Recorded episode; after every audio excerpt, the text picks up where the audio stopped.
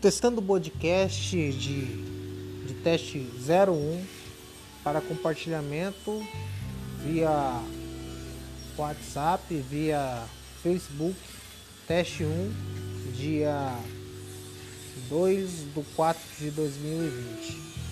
Teste 1, teste 1.